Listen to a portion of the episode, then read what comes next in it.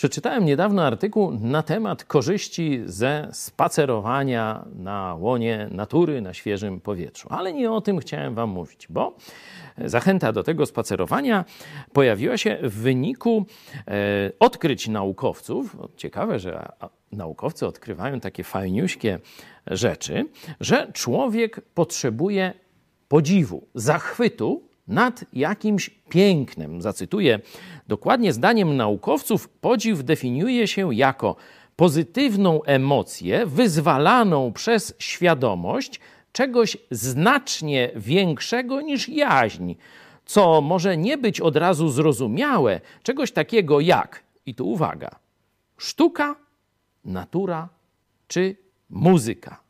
No i później jest jeszcze o tym, że potrzebujemy takiego doceniania cudów świata wokół siebie. I teraz zobaczcie, czyli mamy potrzebę zachwytu pięknem. Y, ten zachwyt budzi w nas albo sztuka, tu naukowcy y, wymieniają właśnie różne dziedziny sztuki, albo oglądanie cudów przyrody, tak się nam mówi, cudów natury.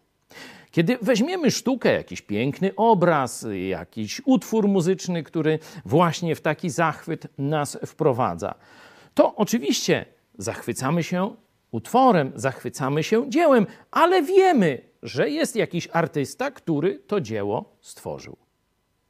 No a teraz zobaczcie. Widzimy wokół siebie przyrodę przepiękną, przecudną i nie będę długo Wam o tym opowiadał. Czy nie należałoby założyć, że tak jak sztuka ma swoich autorów, tak i to, co wspaniałego widzimy w przyrodzie, też ma swojego autora. Zobaczcie, nasz umysł reaguje dokładnie tak samo na sztukę ludzką i na sztukę Bożą, czyli na piękno przyrody. Może warto by niekiedy pomyśleć o stwórcy tych wspaniałości.